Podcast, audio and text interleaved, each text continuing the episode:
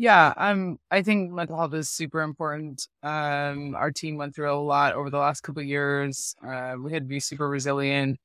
Um, we had a bike accident about 40 days out from the Olympics, and one of our athletes, we didn't know if she was going to be back. So we dealt with that. And I think that was like super stressful on the team. And uh, there's a lot of things that, you know, there's lots of highs and lows, you know, people getting cut from the team, people you know, people getting injured. There's just nothing, those things don't get talked about.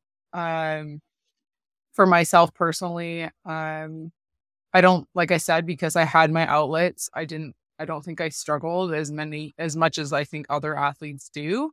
Uh, but I think it is truly important for them to have outlets. And I think that sometimes when an athlete is like so busy with training and they're just so exhausted they just get into this like little bubble of just training and then that's what kind of creates that depression because they're just never getting out of it um and i think that that's something that we need to like help them with to make sure they are making steps in the right direction for their life after rowing or their life after whatever sport they're doing and so i think we'll see more of that over the years to come um and I think there'll be more support in that area. Even now, I think there's more support than there was five years ago. So um, you know, game plan it's a great resource for athletes uh, post Olympics and even during like while you're training, they have lots of like different seminars and stuff that you can attend. And so I think there's a bigger push to help make sure that athletes are kind of like not getting into that state.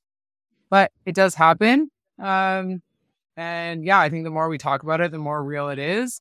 Um, and the more that people can relate to it. So Okay, and you mentioned that a program like post Olympics, in a way, is that a frequent thing that you know uh, uh, athletes struggle uh, mentally after the Olympics, either because you know they reach the top, or you know it's the big objective that you want to reach, and now it's in the past, and you have to work another you know three and a half years to get to the next one.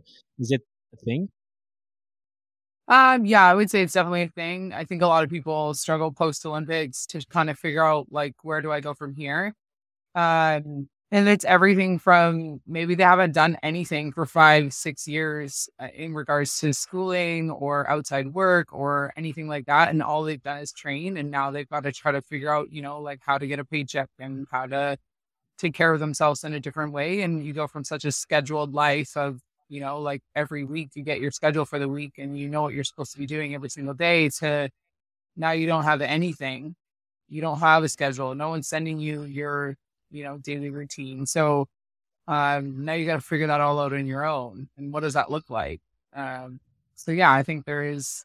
I don't think anyone that's gone to the Olympics can say that they had an optimal, perfect transition and everything was perfect. I think there's always going to be some highs and lows coming out of that uh, part of your life, but I think it's all perspective. I think there's things I would have done different looking back now if I you know, had thought about it. There's still things I would have done different, but I'm sure everyone could say that it's just kind of a journey. You just figure it out as you go.